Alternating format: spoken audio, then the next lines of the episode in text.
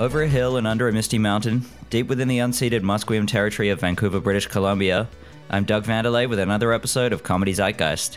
You can follow the show on Twitter at Comedy Zeitgeist and pester me at Doug Vandelay. Hello to everybody listening on CITR 101.9 here for the first 30 minutes of the show. He's your reptilian wizard and your frozen dookie bruiser. I'm joined today by Holden McNeely. How's it going, Holden? Good, man. How are you? I'm good, thanks. Went to a uh, David Bowie dance party last night in honor of the, That's awesome. the week of his birth and his death, so that was pretty fun. That's great. I've been seeing things on social media about that and uh, remembering when he died, which was uh, the year of celebrity deaths, I believe. And he was kicking it off really hard. That was a tough one. Uh, do you guys ever consider doing a Whisper episode on him? Oh God, I'd love to. Well, I mean, you know, we're a part of the Last Podcast Network, and I know that um, upon his death, the Last Podcast on the Left guys did a whole like David Bowie and the Occult episode. Um, so definitely check that out. But I would love to do an episode on him. We've got a few nerd centric. Uh, musicians that we definitely want to cover. They might be giants is a big one. We we did the Gorillaz already, um, but anything that's sort of I guess fits in. We, we're trying to like be as mindful as possible to stay nerdy, and sometimes we get a little off the script. I feel like Leslie Nielsen was like questionable in terms of a subject for our show. I guess I should say too, Wizard and the Bruiser, if you don't know, is a research based podcast where two comedians sit around and, and joke around, but also kind of inform about the history of something that has a big fandom, like um, Dragon Ball Z or uh, you know what else, Lord of the Rings, you know that kind of thing, and so and we've done uh, bands before. Uh, so you do that podcast with Jake Young. Jake Young, yes, who um, he works at Dorkly. Uh, I knew Jake from the stand-up scene in New York more so, and that's how we met. And he was doing a podcast called Nerd of Mouth with uh, Mike Lawrence, who is um, a great comic. Uh, and then Mike moved to LA, and I it was kind of perfect timing because I was sort of searching for a new show to do, kind of searching for um, just a, a, way to, I guess. Show off another part of my personality because like if you know me just from roundtable of gentlemen i'm just like this lizard fucking monster. Uh, so but i'm also like a big time nerd so it was fun to have an excuse to um, be nerdy as shit. And the level of research you guys do is is pretty outstanding. I learn a lot from from that show. Listen every week. Oh, awesome. Thank you, man. Yeah, um, I feel like we cover each other's bases really well. I think I do kind of more like bullet point factoid stuff, and Jake will kind of do some uh, hunting for the things that maybe I would miss in doing that sort of thing, you know?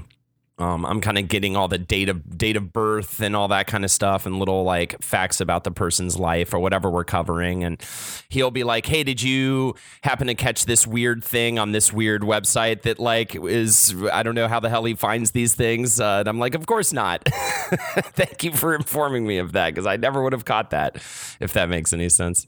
What was your favorite episode to research? Oh, that's a good question. I would say I guess the ones that are the most surprising, like for me, I think it was one of our less popular episodes, but uh, the Hatsune Miku episode was really fun because Hatsune Miku, she's like a essentially like a, a computer uh, the whole history of vocoders and in Japan and how they just kind of created like a digital pop star that doesn't really exist and that that's just such a weird concept like things like that I really love things that um, and things that that really the story really presents itself very well. I'm trying to think of a good episode that really had like a beautiful theme to it. Uh, but uh, definitely, I think Mega Man and Resident Evil were very similar stories of people working in big uh, dev uh, companies in Japan and sort of sneaking off to the side and working on their little project off to the side, which was Resident Evil in that case, or in uh, for Mega Man, it was, you know, it was Mega Man, and so uh, they were essentially kind of just kind of that was their dumb little side project, but that was the project they were working on, you know, all hours of the night. And then, of course, it ended up being this big success. And I really like just learning about what makes things successful and you know, it's helpful for me because I'm also not, not only do I do the podcast, but I do I have my own Twitch stream, and I'm also trying to like sell TV shows and do things like that. I would love to be involved in making a game at some point in my life potentially. So I really enjoy just finding um, what it is about things that made them such huge, huge successes and why people love them. And it really tends to be um, a greater passion than just getting money, and it tends to be um, kind of actually great restrictions lead to big success, which is interesting. Like, oh, your budget is shit, and you're gonna have to work on this after hours, and you're gonna have the smallest team of any of the you know groups in the company, and yet those are the people who who end up really making something like amazing. Um, so that, that was kind of an interesting thing to learn as well. Well, living in New York City, it might be hard to find some caves behind your house to get started. yeah, exactly. I don't have caves to explore behind my house. Okay, so I really got to do all the work, uh, you know, in the city. I can go explore sewers under my building, but um, I just, I just don't want to. I don't want to throw up, so I'm going to avoid that. Were there any episodes that were particularly difficult to research? Oh yeah, I feel like anything that just doesn't have, you know, I mean, the first thing I look up is, you know, I go to the Wikipedia pages and I just kind of expand, like, you know, open up a million tabs through that spider web and then also just immediately type in like oral history of or making of. I mean, Street Fighter had like this amazing oral history um, Final Fantasy VII had the same thing where I think it was a Polygon article. It's just this unbelievable in depth retelling, but other things maybe don't. I'm a little nervous about. We're about to do Katamari Damacy, which is a uh, incredibly Japanese video game. I'm loving right now. I'm playing it actually currently, um, where you like roll this world up in a ball essentially, and it's just this really weird, interesting game. And I'm like, I hope there's enough out there about this, you know. Uh, whereas other things like the history history of fucking Superman. Like, there's a million resources for that, you know? Oh, that reminds me. Another one of my favorites is Wonder Woman because that has such a fascinating, like, this guy was in a polyamorous relationship, the guy who created it. And, um, you know, it's kind of, a, seems that the women in his life really drove that character and, like, they should have gotten more credit and, and he just has all these weird ins and outs to him. But anyways i digress. I think it's just you know uh, never ending story was a little challenging. I feel like we just did that one because again it's just you know i had i had whatever i could dig up on the internet but it wasn't like just immediate um, the research available. You're also part of sketch comedy group murderfist a yes. self-described journey to the extreme horizon of your mind ocean yeah. what are some of the overarching themes of sketches the group does? I would say, well, you know, I'd say early on we were just a bunch of like idiot dudes in college. We all met in college, um, for the most part, uh, and we just started just doing whatever. I had literally just gotten kicked out of the acting school, so I was kind of devastated from that. And then the, the same night I got kicked out of the acting school, um, I'm just giving you this origin story, by the way, even though you didn't ask for it. uh, but you, have been uh, pretty I, successful at covering my questions without me asking them. maybe I've done this a time or two, um, but I do love our story. Um, I do love how we how we initially formed because it was this uh, sort of bad news bears underdog kind of tale. But we, uh, yeah, we the day I got kicked out of acting school, um, I had I was already scheduled to be on my first improv show that I'd ever done since high school. It just happened to be that night, and I did it with my buddy John Moreno, and we crushed. We just murdered, and I was like so miserable in acting school trying to be whatever this serious actor thing that I convinced myself I needed to be after high school. Um, I kind of turned my back on comedy, which is so stupid. And um, I just struggled, struggled, struggled. Then I got kicked out from that. And then that night did the improv show and just had this unbelievable, you know, euphoric experience like just the, oh this is what i should have been doing this entire time. So um, we started writing sketch comedy uh, shortly after that. I especially was heavily inspired and i guess we'll get into this a little later in the episode as well obviously but i was very inspired by mr show. I um, my buddy got me the DVD, like the first and second season DVD set, and I had never watched it when it came out on HBO because um, I didn't have cable in my room. Pretty much uh, was the reason. So I just like couldn't believe what I was seeing. It was just so uh, just experimental and crazy and it just was like oh and then it also just made me feel like I can do this like I think I can do this and would love to do this and so we put on um uh we we John and I got to work and we recruited some people and uh we put on a the first show we put on was in the uh, parking lot of my apartment complex I had like neighbors moving putting couches out into the parking lot and we set up a little stage and um, mounted this like hour long sketch comedy show the first time I'd ever done anything like that and it was a fucking blast. It was just such a great time and again I just had this like oh this is what I need to be doing moment and it kind of came from there like everybody sort of slowly joined from there. I mean the one person that was like the real you know where we set out to recruit was uh, Henry and Henry Zebrowski John John essentially told me, um, you know, you got to check out this guy Henry. He's unbelievable. We've got to get him in the in the sketch show. So I went and saw this uh, play he did. He did this monologue as like a uh, I believe it was a 24 hour play. They had to write a show in 24 hours and put it on. And he did this monologue as this like kids show host where he like blows his brains out at the end. And it was like unbelievable. And like, I just immediately like ran up to him afterwards and introduced myself. And um, we became fast friends from there. And he started doing Murder Fist stuff. And then we slowly convinced him to stop saying yes to other people's projects and only say yes to our project. And, uh, and uh, others formed from there as well. Henry, of course, co host of Last Podcast on the Left, by the way, that is uh, the Henry I'm referring to. Also, Ed Larson, Ed Eddie Tunes from Roundtable of Gentlemen, the uh, other podcast that is um, sort of on hiatus right now.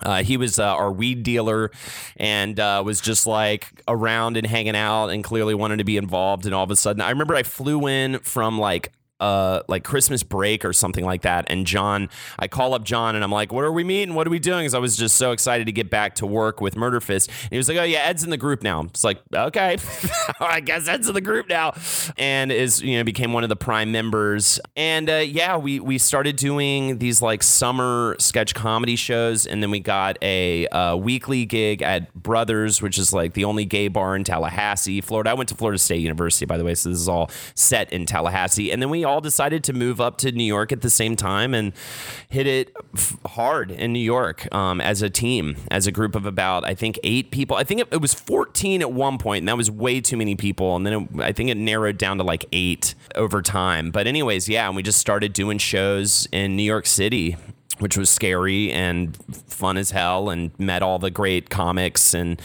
people that we work with today. Um, so yeah, what was the original question? I think the original question was me saying that you were part of the the group Murder Fist. Oh, okay. Oh no, I, I asked what are some of the overarching themes of the sketches. The uh, does? yeah. So the overarching themes. Oh, the reason why I brought that up in the first place was I feel like when we were idiots in college, um, it came to our attention. I think Megan Boone brought this to our attention. Megan Boone, who we he, we did a bunch of stuff with. She's star of uh, the Blacklist on uh, t- on TV, uh, and she was like, "Do you notice that all the women in your sketches are either prostitutes or Nazis?" And we are like, "That's a really interesting thing. we need to really we have some issues that we need to work out. That common chauvinist trope that all women are not. Yeah, our our our our initial uh, I think it's just like dudes who can't get laid who are just like acting out um, about it creatively at least and not in some gr- uh, other awful way. So we we had to sort of analyze things like that and clean up our act in certain ways, but I think most of uh, our tropes are still pretty violent and aggressive and dirty. Our tropes are generally like just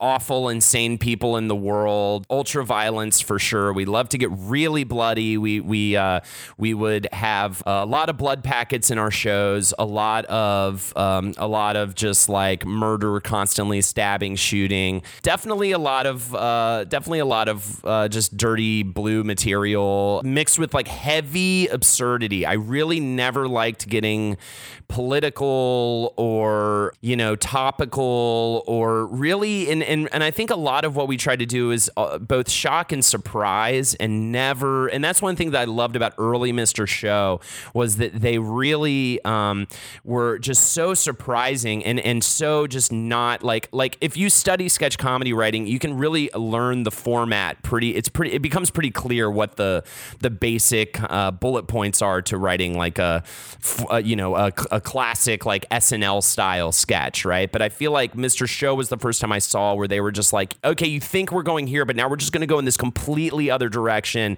and I loved that and tried to do that as much as I could in Murder Fist whenever I could, and then um, you know and then it just kind of depended. I mean, we were a bit of a, a, a collective, so it really kind of depended on who was writing what. But I mean, if you were working with Henry, I mean, it's going to be these big, explosive characters, right? If you're working with uh, Ed, it's going to be Ed, who um, now is like Jeff Ross's right hand man, um, works on all of the roast specials and all that stuff. Ed is like Mr. Joke Machine, so you're going to get just like one liner, one liner, one liner. So it really kind of depended on who touched what. But I think those are some kind of underlying themes and elements to Murder Fist comedy. Very aggressive. We were always known as being very, very aggressive. So you, you mentioned uh, the sketches Henry are involved in and the sketches that Ed is involved in. What, what would you say is your influence on the sketches? Yeah, so uh, I would say my thing is more like the premise and kind of uh, like it, Ed and Henry struggle to write sketches um, alone or without me because I was kind of the guy that could come up with the idea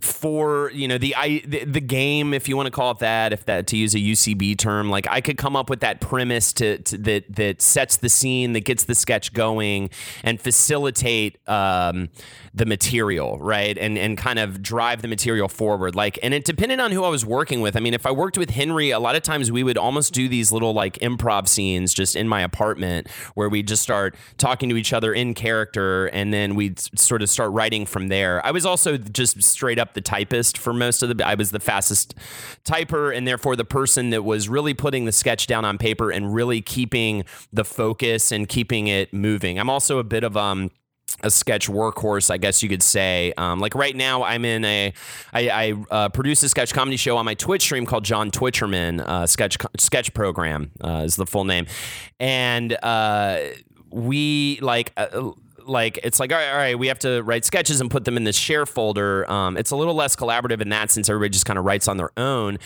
And um, for that, uh, I where people might write like a few sketches for a monthly show. I my my um, my like definite quota is ten sketches have to go into the folder every month, um, and that's like at least. And I really prefer it to be more than that. I like to just put a lot of stuff down on paper um, for revision and and just try to get as much stuff into the show as I can. And I'm kind of aggressive with that on the writing side. Uh, but yeah, I'd say it's like Ed was the joke guy, Henry was is the character guy, and I'm like the premise guy. And if you put to me uh, a great premise with great characters and really strong jokes is what makes the perfect sketch. And what are some of the best sketches in your opinion? Uh, definitely my favorite, and I know we're going to talk about Bob Odenkirk later, and that comes into play. There is the motivational speaker uh, on um, SNL. Bob Odenkirk wrote that sketch for Chris Farley. That was probably maybe the hardest I've ever laughed at a sketch on television. I remember my brother was like, "You have to stay up tonight. They're rerunning the episode where they play it. You've got to watch this thing. This is like the funniest thing I've ever seen." I remember, I believe Counting Crows was the musical guest. It was at Saturday Night Live, and I was so young that I like had to like force myself to stay up as late enough to watch it. So I know that that was. Um, I, I, don't know exactly what age, but it was like that time in my life. And uh, man, I was just blown away by it and just love that. And again, just like great premise, great, I mean, unbelievable character with uh, Mick Foley and even like the straight character like just just were so great in that sketch. I believe what christina applegate and david spade play the kids and they're just like watching them just try to like keep it together with chris farley just in their face. I love from mr show the story of everest uh, a lot. That is a sketch uh, using the rule of a million, as it's called, where essentially, like, you know, there's the rule of threes, where something you can do something three times before you wear it out. But then there's also another kind of addition to that. You could also just start doing something so many times that it becomes funny again. Um, and that's sort of this what the story of Everest does. It's just such a funny, funny sketch. Um, I'm trying to remember some other ones. How about uh, here? Fist sketches? Uh, Murder Fist sketches, sure. I would say uh, there was one sketch called A is for Apple that uh, Henry and I would do that was that was just so much fun to do with him. Where essentially it's just a guy calling another guy. He's like uh, calling a funeral home to bury his brother, and he's like, "All right, what's his name? His name's Clern Robespierre. Okay, can you spell that for me? Yes, it's K is in uh, karate, O is in, and and he would do the whole name, and then I would do it back to him. It would just get more and more absurd. It was like, okay, Clern Robespierre, let me spell that back to you. Then that's K is in corn, but like the band, um, you know, B is in butts and all this kind of stuff. And then it's like, all right, what do you want on his tombstone? And uh, I asked Henry, and he's like, how about you just put the whole fucking alphabet on that fucker? All right, can you spell that for me? And then we just go through the entire alphabet twice, just getting more and more like ridiculous with every single what the letter is. That was always so much fun to do. Let's see, what's some good like bloody ones Some good messy ones because I always loved those. There was a sketch called Russian Roulette I really loved. That was just absurd and just dark and not just insane. Um, usually, usually it was kind of like the same thing as um, David Spade and Christina Christina Applegate laughing at Chris Farley or trying to hold it together. My favorite shit was literally staring at Henry while he did a fucking ridiculous ass monologue or something and just trying to hold it together was like some, my probably most some of my favorite moments um, from doing from doing that show uh, doing murder fist Well, I really enjoyed Shit Popsicle. yeah, I was about to say so in that one, that was exactly one of the ones I was thinking of when I was talking about trying to hold it together because Henry goes through this long monologue about how he murdered his mother. Um, and it's all just to tell me how why he was wearing his pants as a shirt. And it just is so has so many twists and turns to it. And I'm just staring at him the entire time, just trying not to laugh. I loved it. I love it so much. And that is on YouTube if anyone wants to check that out. Um, I love Shit Popsicle because it's just I get to have all the fun of just watching this great, great performer just destroy another one boardroom and that's that's actually where there's a live version of that on youtube. Boardroom always killed and henry runs out on stage completely naked and it's fucking um insane and just it was such a tight aggressive loud piece that was so much fun to do. I love you know our our thing was we would get on stage we would we would we wanted it to feel like a like a funk show or like a rock like a fun party rock show. Like we would get out there we would be dancing in between sketches we would keep the energy up.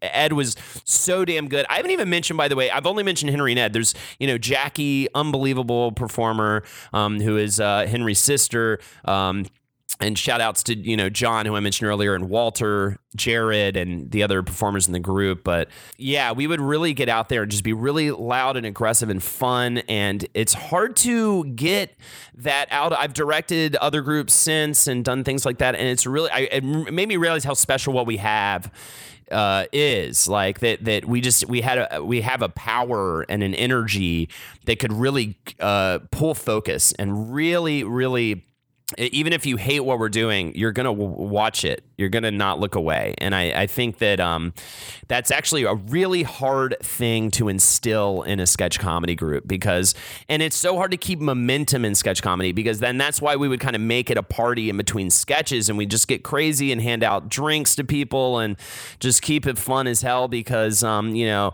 the worst is when you, uh, you know, I always talk about this the difference between ske- sketch comedy and stand up. One of one of the big differences is, you know, in stand up you're kind of working with momentum the whole time. You're you're ebbing and flowing, and you have to you, you're controlling that, right? And you're building that momentum, and you're getting the audience kind of more and more in the palm of your hand. In sketch comedy, one of the big pitfalls is you build momentum with the sketch, you get everybody in, you get everybody laughing, and then the sketch ends, and then we're just watching people move furniture in silence a lot of times, or to some you know ironic fucking to who let the dogs out, or fucking um, some you know whatever pop hit is happening currently and it's just like and then you lose all that momentum and you have to start all the way over again with the next sketch. So i think one of the important things is to solve the problem of how do we keep the momentum with the audience uh, with uh, during scene changes and how do we figure it out? And some people uh, and that's why again another thing i loved about mr show was that they didn't have commercial breaks or anything. Every sketch bled into the into the the next. And um,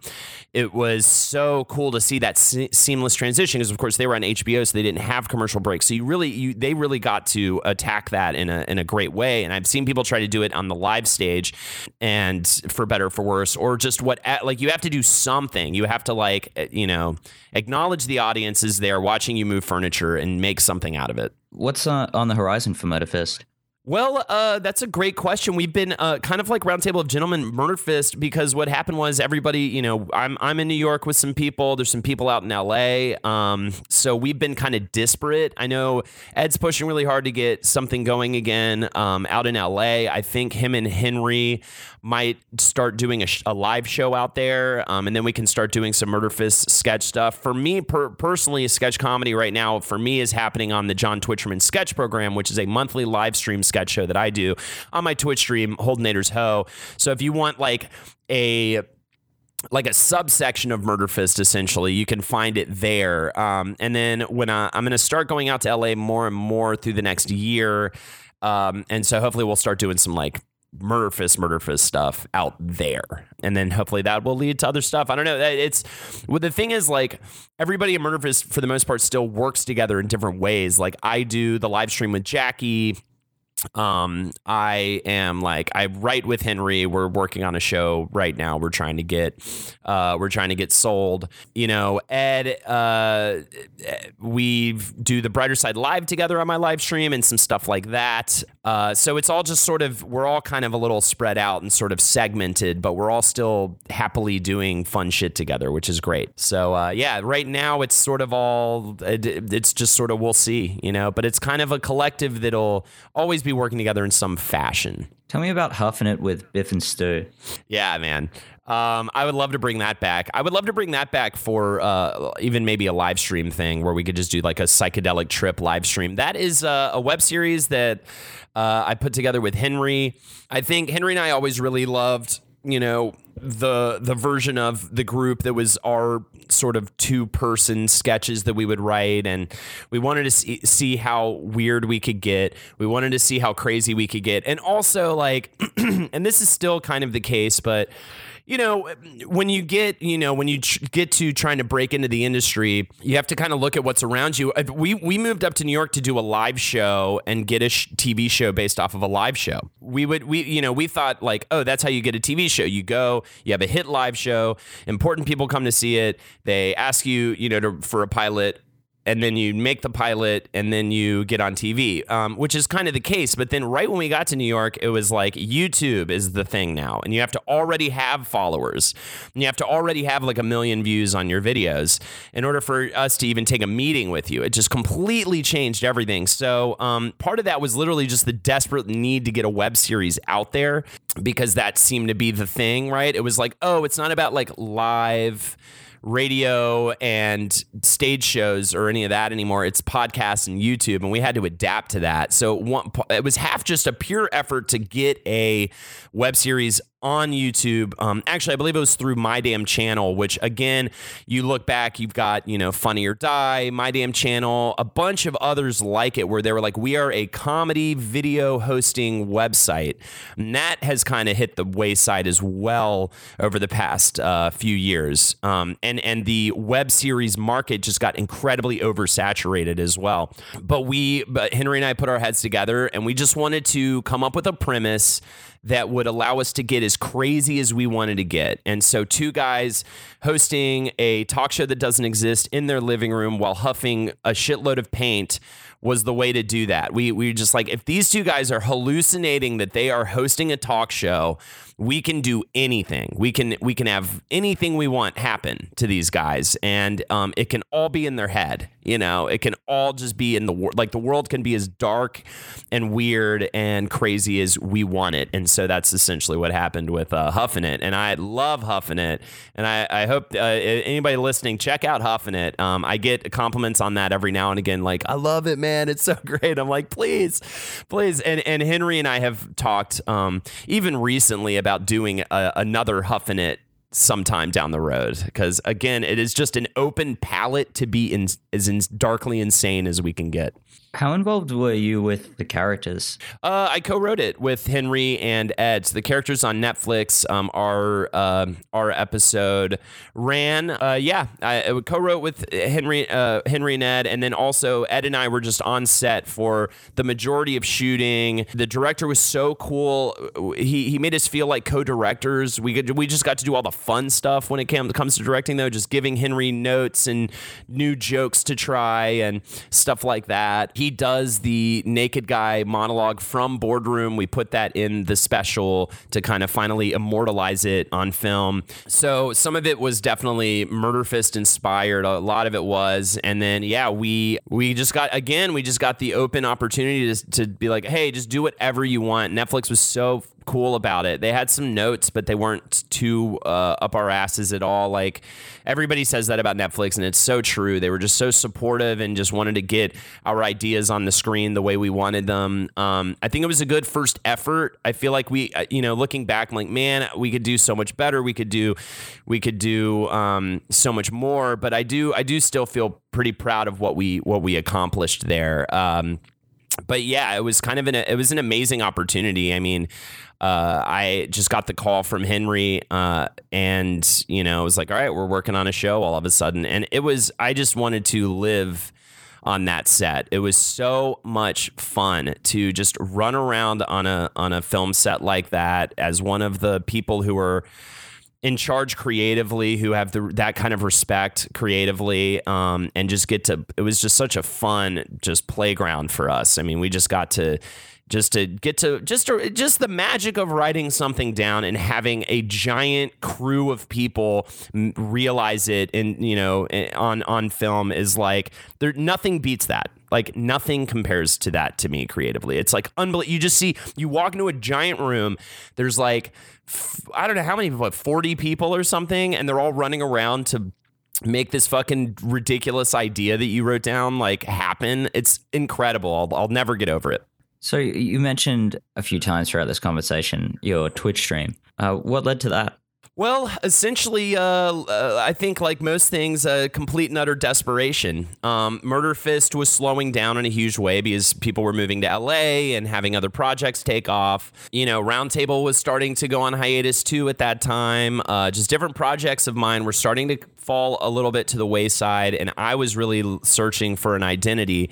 And uh, so I just started trying everything. I tried all sorts of weird stuff. I even did this thing. There was this thing, I don't know if you know the app HQ, but um, before HQ was a success, that's this trivia game app that uh, some friends of mine are working on. Before that, they had this other app called Hype where you would do these like live stream shows on your phone that you could curate. And it was trying to, it never really took off, but it was a really interesting interesting idea. It was kind of like Twitch Lite in a way, and I was doing that. I was I was uh, I was teaching. I was directing a comedy group, doing still doing roundtable as much as I could, starting getting Wizard and the Bruiser going.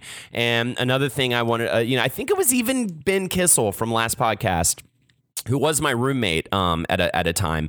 He he was like, "You should try Twitch. You should just do it. You should just try it. It's like the thing people are doing now, and you play video games and stuff." And I was getting also really back into video games because probably because I was getting more and more isolated from my friends and stuff at that time. I had just moved to Astoria too, which even though like you think that's like close to Brooklyn, um, it's just not. Like you just get isolated sometimes when you when you do things like that, and um, I don't know. Just I just started losing my mind and trying everything I could to not work. Oh, oh, I should also mention I was working at a um, insurance agency, a real estate insurance agency, and every moment there, and and they were nice enough, but every moment there for me was death, and I just wanted to die, and I just wanted to get out of it so fucking bad. So I was just like, fuck it, I'll try anything. What is Twitch? What is this? And I just started doing a weekly show with uh, my lovely fiance Alexis called Lexi Loves Game Night, where we would just stream video games and um, talk to people who showed up to watch watch us. And I had enough people from Roundtable of Gentlemen, especially, who liked my work that also played video games and also wanted to hang out with me and my lovely fiance while we played video games. And uh, they started showing up, and more and more people started watching. And from there, we, uh, I think it was the day we, we, we always complained about our shitty couch. And I think maybe even it was even someone in chat on Twitch who was like, hey, you should raise money for a new couch. Well, I'll throw down. At this point, we've been doing a free show once a week for a year. Um, we would do like every Monday night from like nine to eleven, I think were our hours. I can't remember exactly, and so we are like, okay, cool. So we put up a fundraiser for the couch. We got the couch in like one stream and we were completely blown away by it. And then, you know, things were starting to heat up in my job and get kind of bad at my job. Uh, I could tell the end was near on that. And I said to myself, well, if I can raise up enough money on Twitch to buy a PC and like get a real streaming setup, I will do, I will just quit my job and do this. And I got the PC within a month, within like a few streams. And I couldn't believe it. I was completely blown away by the generosity and love from the community that I was receiving, and essentially just the green light that I got from a handful of strangers to say, dude, go for it, get your dream. And so I left my job and started, uh, essentially became a part time streamer, part time podcaster with uh, freelance work on the side. And so far it's been working out. I never look back.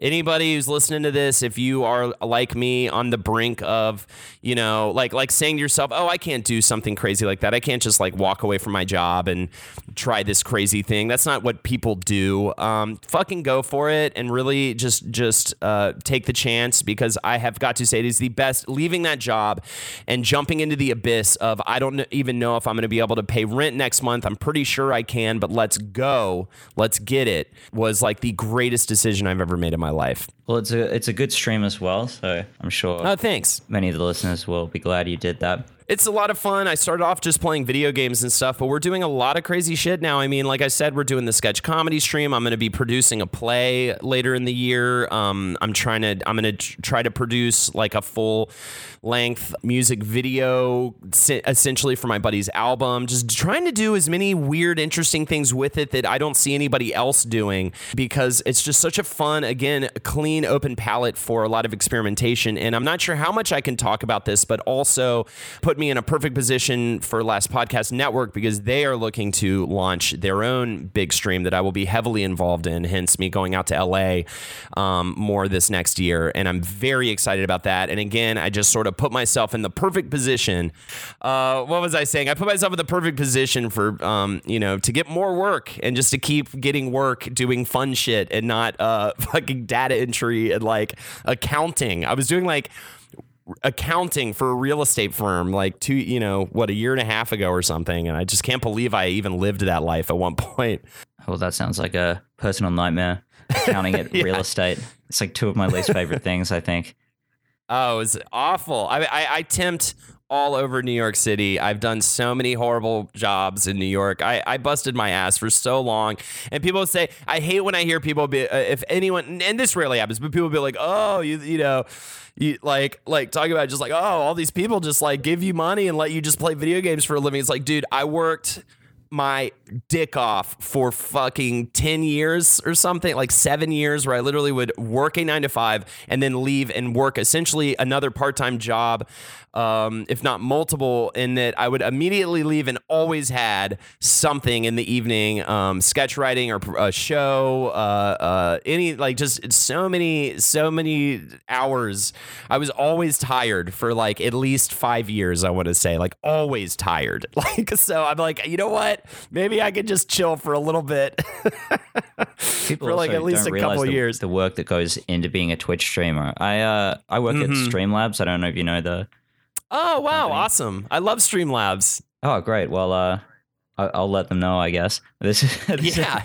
It's so into that's so integral. I will tell you too. I mean, not to like blow up Streamlabs or whatever, but I mean, I was like the first thing I said to the LPN guys was like, I know you know it's Twitch and OBS, but you need to look at Streamlabs. Oh, anyways, awesome. what were you gonna say? Yeah, so I had a uh, a podcast through work for a bit. There was a bit of an experiment that didn't go anywhere, but it was a a podcast about streaming uh, using Streamlabs uh, OBS, but we work with streamers every day, and I don't envy them at all. For instance, obviously the most famous Twitch streamer, Ninja, that guy, like, yeah. you know, say what you want about him, he works his ass off constantly, like six days a week. And it just seems yeah. like he has no free time whatsoever. And even uh, the smaller streamers, um, such as yourself, this is it's not just sitting around playing video games. It's like uh, when you're in college and you have a class where you watch a movie, but you can't really enjoy it because you're taking notes the whole time.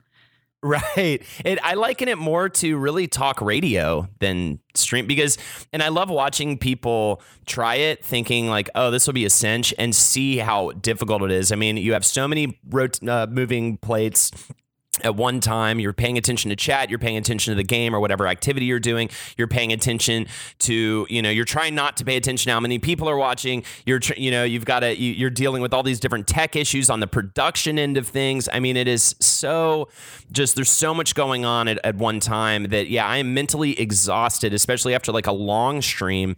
Um, and, and also though, really just, I, I feel like I have the gift of gab a little bit, um, which helps me a lot with my Twitch stream. And people don't realize realize like how much space you have to fill with constant communication. I mean, I feel like brain dead at the end of some streams because I feel like I'm just my mentals have just been going on a hundred, you know, for three, four hours at a time. And that's not even to mention like people like Ninja or Dr. Disrespect or whatever. These dudes just stream for fucking like seven hours on the regular. And I can't even do that. Like I, you know, I, I when I first started streaming, I hit it really, really hard. I just like just hours and hours. I would do like seven hours a day, like four days a week. And then, or maybe it was like I think Monday and Friday were seven hour long streams, and then it would be like four hours on the other days with like one or two days off. And that's like nothing compared to what those guys stream. And it's it's completely exhausting. Um, and that's on top of uh, the podcast and all that stuff. So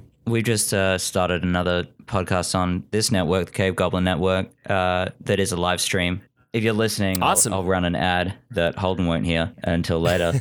uh, but yeah, uh, and what's uh what's the Twitch uh what's the Twitch uh page? Everyone is John is a live streamed competitive role playing podcast hosted by me, Doug Vandelay. Me, Eric Ivanovich. And me, Talia Murdoch. On twitch.tv forward slash cave goblins every Monday at 7.30 p.m. PST. Uh, it's twitch.tv slash cave goblins. We do that. Cave Goblin, awesome. On Monday nights at 7.30 Pacific time. And it's, uh, have you ever played the Everyone is John? No, I've not played it's, Everyone it's is John. competitive role playing game. And so basically that's, uh, that's what we do. Me and two other awesome. hosts and a rotating guest. Well, I just gave you a follow, man. I'm, d- I'm definitely down to check it out. Oh, awesome. Yeah, I just heard my, uh, heard my little notification sound for that. Thank you for that. no problem. I got to say, on my other monitor, I do have uh, AGDQ uh, happening. It is so much fun to watch the speed run uh, marathon. So I was like, oh, I'm already on Twitch. awesome games done quick. Yes, awesome games done quick. Once, uh, well, actually, it happens twice a year. They do it once in the summer as well for summer games done quick. And I got to go see it live last year. But it's where all these speedrunners meet up, and for a week straight, 24 hours a day, they speed run video games. Right now, they're doing uh, Legend of Zelda: Link to the Past. If you don't, if you don't know what AGDQ is all about, like just definitely check it out. They they archive everything on YouTube. I'm just like such a, uh, I just love this whole thing. It's amazing, and they've already raised uh, a million, like a million, over a million three hundred thousand dollars for the charity for uh, the Prevent Cancer Foundation. So, anyways, not to digress. Here I am. I'm just I'm just a promotional machine. I'm just promoting them and you now. What is what is happening? I think you're built for it yeah, built, built for Twitch and, and sketch, showbiz in general. Speaking of, of showbiz, and you, you mentioned uh, making a music video, why, why don't we talk a little bit about the Cowmen? Sure. Yeah, that's the other thing I almost forget sometimes. I'm also in a band called the Cowmen. We're playing City Winery. I don't know when this comes out, but we're playing City Winery in NYC, which is a pretty big deal for us on Tuesday night, this Tuesday night. Um, well, this comes out the day after, unfortunately. So that's okay. Last night we played a really fun gig and you missed it. And you probably would have missed it anyways because you might be in Canada. Uh, but anyways, uh, yeah, Cowmen, we, we refer to ourselves as Nightmare Country. Um, I've been in this band for I don't even know how many years now. It's been a lot of fun. Unfortunately, Marcus uh, from Last Podcast on the Left, he uh, is is still our drummer, but he's so busy right now. They're working on a book and tours and all this craziness. So right now, uh, Andrew Short from The Story Must Be Told is taking his place as drummer, um, and Andrew is also a fantastic drummer as well. And um, we uh, yeah yeah, I do that with uh, my buddy Doug and uh, Devin and Carly, who I do a lot of Twitch streaming with, actually.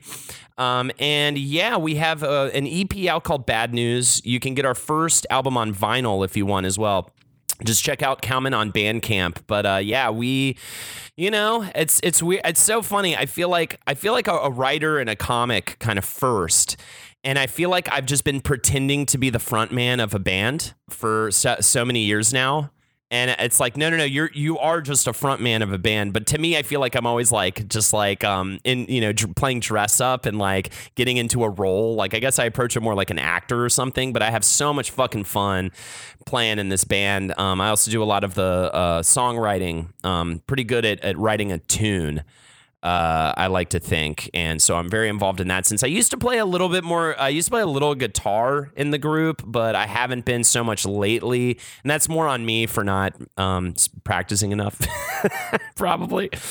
I love the song Maggie from uh, Russia Town.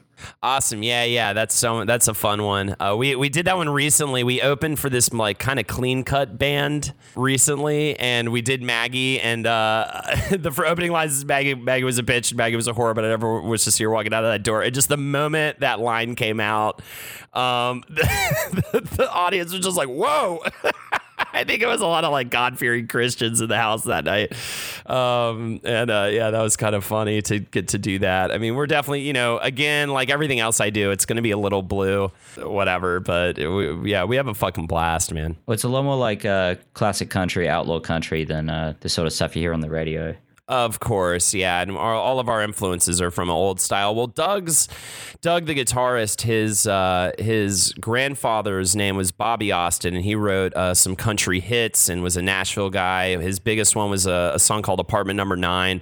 So we really do have some real authentic country in the blood of the group and everybody except for Devin. He's from Connecticut, I think, but everybody else is from all parts of the South. Uh, Marcus from Texas, uh, Carly, Texas. I'm North Carolina, and Doug's Florida. So we really do kind of cover the South pretty well, and I think you can hear that in the sound. Yeah, it's definitely got a lot of spirit. Yeah, for sure. Do you think you guys will ever tour Canada? I would love to. Um, I would love to get up to Canada for multiple reasons. I think uh, also there's a potential. You know, Wizard and the Bruiser are going to start. We're going to do our first live show soon here in New York, and um, try to kind of pull that together, and then hopefully take that on the road at some point. Would be a blast. Uh, but yeah, I've never been to Canada actually, and I've always wanted to go. So I'd love a good excuse, whether it's the Cowmen or Wizard and the Bruiser or Murder Fist or whatever it is. I would love to get up there. Well, just don't make the same mistake that uh, the last podcast boys made when they came to Vancouver. Spent the whole time in the downtown east side, which is basically Amsterdam from The Wire. That's amazing. Love the reference too. That's so funny. So they just said they were just the shittiest part of. is it supposed to be really nice? Is it Vancouver supposed to be nice? Yeah, it is. But there's one part uh, called the downtown east side, East Hastings, where it's basically the homeless and drug addicted have carte blanche basically to do whatever they want around there because at a certain point you can't punish someone anymore. Like, what else are you going to do? Right. So what they- are you gonna do? They just make sure no one's being violent down there or, you know, just mess, messing with uh messing with other people and basically so people will be shooting up on the street there. There's a lot of drug use, drug dealing and homelessness around there. And the theater they're at, the Rickshaw Theater, is right in the heart of the downtown east side. and Yeah. So I, I was actually fortunate to be able to talk to them backstage, and they said I think it was uh, Travis booked their accommodation in Coquitlam, which is like an hour out of town. So so they really didn't see Vancouver much at all, uh, which was unfortunate. That is unfortunate. Well, hopefully they'll. I'm sure they'll have a, a opportunity to go back Well, and I right the so. It, wrongs. it seemed like every time it comes up on a last podcast, they they don't talk too kindly about the city, which is fair from what they saw. That's so funny. Before the show, I asked Holden about a comedic influence to talk about today, and he came back with Bob Odenkirk. So we've talked a little bit about this before, but uh, what does Bob Odenkirk mean to you? Oh, so many things, man. It's actually kind of become more complicated as the years have gone by. It's an interesting story, but I would say this guy really inspired me to uh, get into sketch comedy, kind of having that moment of watching Mr. Show and and seeing and seeing him uh, uh, do his thing and just finding him to be so funny and you know see him running this show and I'm like I think I could do that myself. I would like to try to do that myself. And and so really, really he inspired me to start Murder Fist in college, and uh, I just love his comedy so much, and and the evolution of his career has been incredible. I mean, now he's you know the star of Better Call Saul, and had this really great turn as a serious actor as well um, as this like comedy powerhouse. But he was also a guy who really struggled a lot, and you know I think one of his th- I love this one story he tells. I think he tells it in Live from New York. Um, he did write for Saturday Night Live at, at a point. I, I think it was like he he went he was like a young guy and he went to go visit um, Second City, I think it was, and he kept getting regaled with these stories of how like John Belushi just showed up and did this crazy thing, and we just cast him immediately, and this other guy just kind of was a natural, and he just you know did this and that, and he really had a hard time with that, and he finally found somebody to talk to who was like, no, no, no, you, it's it's okay. There's also people like you who just have to work your ass off to get anywhere in this business and you're not just gonna it's not just gonna happen to you because you're this like crazy charismatic guy like a Belushi or something like that right and I always appreciated that I always appreciate artists like that um, there's another uh, my favorite jazz musician is Bill Evans and he has the same kind of thing where he's like you know a lot of guys show up and they're just immediately naturally talented at something but you know I I believe in hard work and I was never as talented as those guys but I just worked harder than everybody else and that's where how I got to where I got and Odenkirk very much had that same uh, thought process. And that's coming from a person like me who's always felt like an underdog and always felt like someone who had to really, um, really push hard to get anywhere and, and really didn't feel like I ever got anything handed to me. And even Murder Fist, Murder Fist always was just treated weirdly by the industry and by even club owners and stuff. We've been like kicked out of clubs and all this dumb shit and for for nothing. And you know we're always kind of treated like punks and uh, had to really again just just work harder and be louder and be um, crazier than everybody else. And that that was kind of like it just seemed like Odenkirk really kind of had that same aesthetic. And then he also just happened to write all this unbelievable stuff that I love. I mean, probably my, like I said earlier, my favorite sketch of all time is probably the motivational speaker sketch with Chris Farley. Well, he wrote that for Chris Farley, and I loved that too. And I do that uh, a lot with Henry. Uh, I love that he wrote that, and instead of trying to cast himself in it, he was like, no, no, no, this guy is going to crush this piece. I'm going to give it to him. Um, and I try to do that in my writing practice. I try not to be selfish with material or anything like that. So I just really liked his basic philosophies that I'd read in interviews and things like that. And uh, he, through the years, yeah, just seeing him kind of struggle and and and um, have some success and then have some failure and then get back on the success train was really amazing. The sad thing is, I think he doesn't like me, and um, I'm really bummed out about that. Uh, I I don't know if he doesn't like. It's not that he doesn't like me specifically, but essentially what happened was Murder Fist and his show that he was producing with a group called the Birthday Boys. They had a show on TV Murder Fist did just had a live show that um, this guy from the New York Times came out to, and it was like a big deal for us. We, you know, the photographer came out, and we're like, I guess the New York Times is doing an article about us. This is crazy, you know, um, like that's amazing to us, like to be taken seriously like that by, the, you know, a, a major publication like that, a renowned publication like that.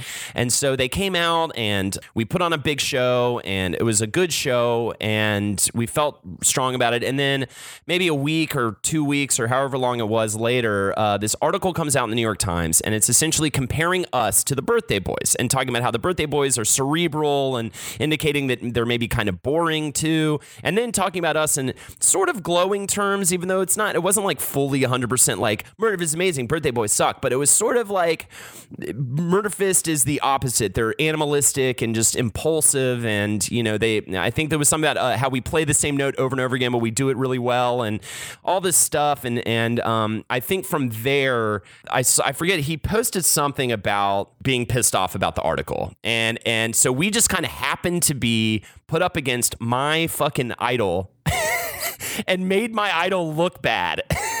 and I'm like, what? And so he already kind of dislikes us he's he's um, and then um, well, for, from a third party perspective, it it seems like he, he more dislikes the author of the article than yeah, for sure. Well, but then there's there's a little more of that. Um, so we get rumblings that he's he's not a Murder Fist fan, not a fan of Henry, not a fan of whatever, right?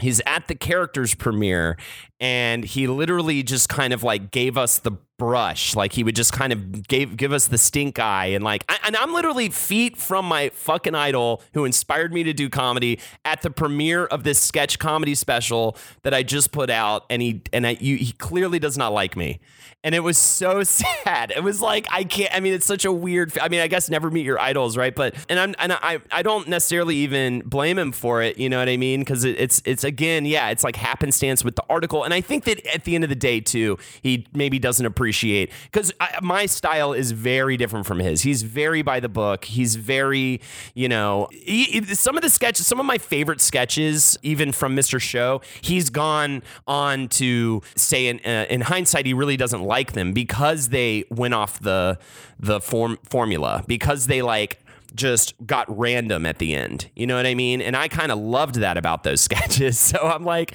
the things even you don't like anymore about like the work you did is probably some of my favorite things about the work you did. But anyways, uh, I still love the guy. I, I I I was kind of obsessed with like Breaking Bad and Better Call Saul, and since I found out he doesn't really like us, I haven't really been able to go back to it. But I would like to someday, and I still would love to meet him and let him know that you know, for better for worse, he inspired me on such a profound level to change my life. I mean, this this guy is so important, and I and I had to make and you know I was kind of felt really upset about the fact that he maybe isn't a, a fan of my comedy or doesn't like me. I mean, he does. I, clearly, he he can't not like me. He doesn't know me, right? But but like maybe not a fan of my comedy, right? And and that does make me very sad on some level. But at the same time, it's like the perfect fucking story of my life. At the same time, like of all the things you've heard about me being described, like just having just being the underdog and this and that and of course even my idol i'm gonna have to bust my ass to try to like appeal to and i will if i get the opportunity to i really i really will i really really love his work in a lot of ways he's he's had a lot of influence on podcasting as well i mean with mr show starting mm. the careers of, of people such as Paul F. Tompkins and Scott Aukerman, who massive podcast giants. Yeah, for sure. so accessible for so many other people, obviously from the Earwolf Network. Uh huh. Absolutely. I mean, he's instrumental in, in in all of that stuff. It's it's it's pretty crazy. I mean, all of the all of the people involved in Mr. Show have gone on to to be wild successes in all these different ways. Um, that show really you can go back to it and look it's kind of like sctv or something you can like look at it as almost like the prototype for all of these like massively explosive careers that came afterwards. Just this amazing comedy collective. I also took a lot of notes from them. There's the really good, it's like a coffee table book called Mr. Show What Happened. And uh, I read I read everything in that book and, and really tried to follow it as a guideline for Murder Fist. I remember one of the big things that they said in the book was never write your name, never write names on sketches. Essentially, once the sketch is written and a part of the show, it's everybody's. Um, that was a huge, huge uh, guiding light for me in terms of how I worked with Murder Fist, in terms of how we approached our process, which was very collaborative and very uh, trying to be as selfless as possible and trying to be as open and creatively as possible. I mean, I got major, major inspiration um, in so many different ways from Mr. Show and from Bob Odenkirk and his work and his story. Because again, he was like, he is only successful because he just worked so fucking hard to get there. He was never handed anything. And uh, I love that. I love that quality of him. Oh, one thing he was handed was an unsolicited package from uh, Tim and Eric. Yes. Uh, he's sort of got the Midas touch, Bob Odenkirk. It seems like everything he's involved with has just exploded. Yes. I mean, he, he discovered them, like helped them develop Tom Goes to the Mayor, and then you know the rest is history there. I actually first discovered Bob Odenkirk on their show on Tim and Eric. Interesting. Show. That's I, amazing. I think I'm about one comedy generation below you in a Right, right. yeah, I mean yeah, exactly. And for him to go and and get that, I mean that is so that is like to see what they're doing and be like these guys are going to be the next big thing is pretty amazing on its like initial level because you know you've got to know you've got to really have some good instincts I think to be able to pick them out and be like you know this is it like let's do it. Um, it, it, that show is just so amazing and again so experimental and so much of like what I loved also about Mr. Show is that it just felt like sky's the limit. You know they can do anything they want and um and it's just so great. Um, it's so experimental and great. So yeah, I love that that he was a part of that. And then goes, and then his next big thing after that is fucking Breaking Bad. Like it's crazy. Like is is this fucking giant TV like you know? It, there's a lot of comedy in Breaking Bad, but very serious action show. I mean, I mean, it's just so cool. And Better Call Saul as well, obviously spinning off from that. Yeah, which is great. Which I think in a lot of ways is uh, a bit more of a realized show than Breaking Bad. Mm. Saul and Mike are like my two favorite characters from Breaking Bad anyway, so it's so good to have a show of Uh-huh. just basically just them. I don't know if you've got into Uh-huh. it much. I have. I watched the first season, and like I said, then I found out Bob Odenkirk might not like me, and I haven't gone back. But I do plan on going back at some point. I guess it would cast it in a different light. it's just hard.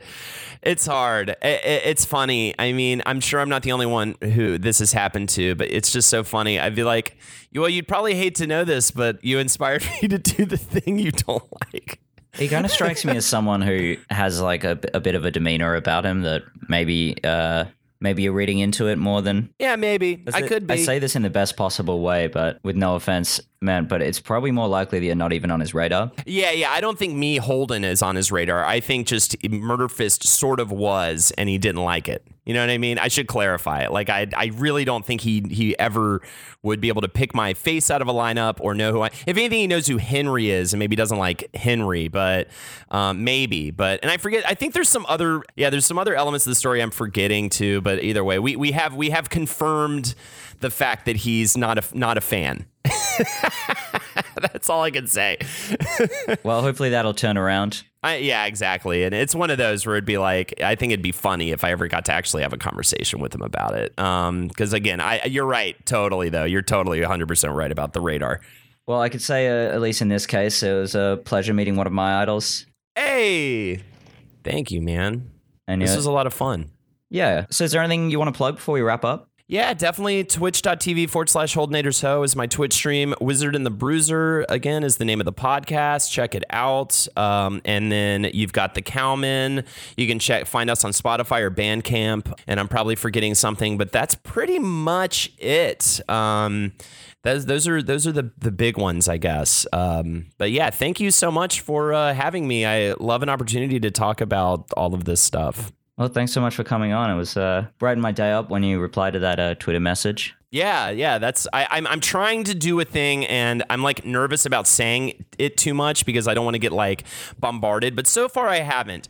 I am trying, and and by the way, this is shout outs to the Super Best Friends podcast because we hit them up. Jake hit them up early on, which were people I never thought would even respond to a message uh, about doing episodes with us, and they both times it was Woolie and Matt McMuscles, and both times they responded, did the episode. Matt McMuscles did two different episodes about Godzilla with us on two different occasions.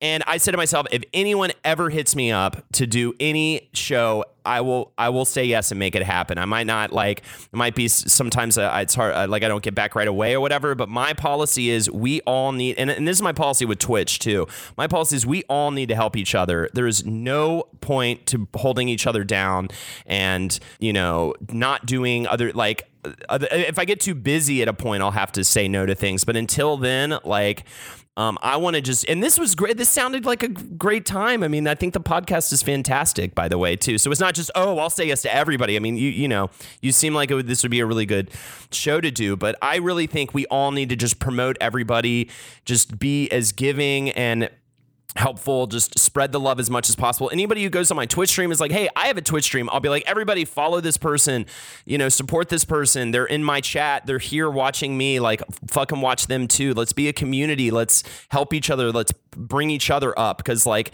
you're only going to get good things out of helping you know as opposed to like trying to like sabotage or whatever. I mean coming up in comedy in new york you see a lot of that in the comedy community. People like doing shitty things or sabotaging or just not helping you know and being selfish. And i think it's just such a lame way to um, be in this industry. And everybody I know who is incredibly successful, Kumail Nanjiani, um, yeah, Ch- Michael Che, uh, th- the, the people uh, have always been. These people have always been nothing but nice to me, and. Um, and now, you know, and then no, and then no surprise, their careers are, you know, exploding. So, uh, yeah, Thanks for listening, everybody. Be sure to follow us on all social media at Cave Goblins and check out what we're doing over on cavegoblins.com. Please rate and review the show on iTunes. It's absolutely the best way to support the show at no cost. You can find this podcast on Google Play, iTunes, Stitcher, and everywhere you listen. We're also on Facebook and Twitter at Comedy Zeitgeist. I'm Doug Vandelay. See you next time.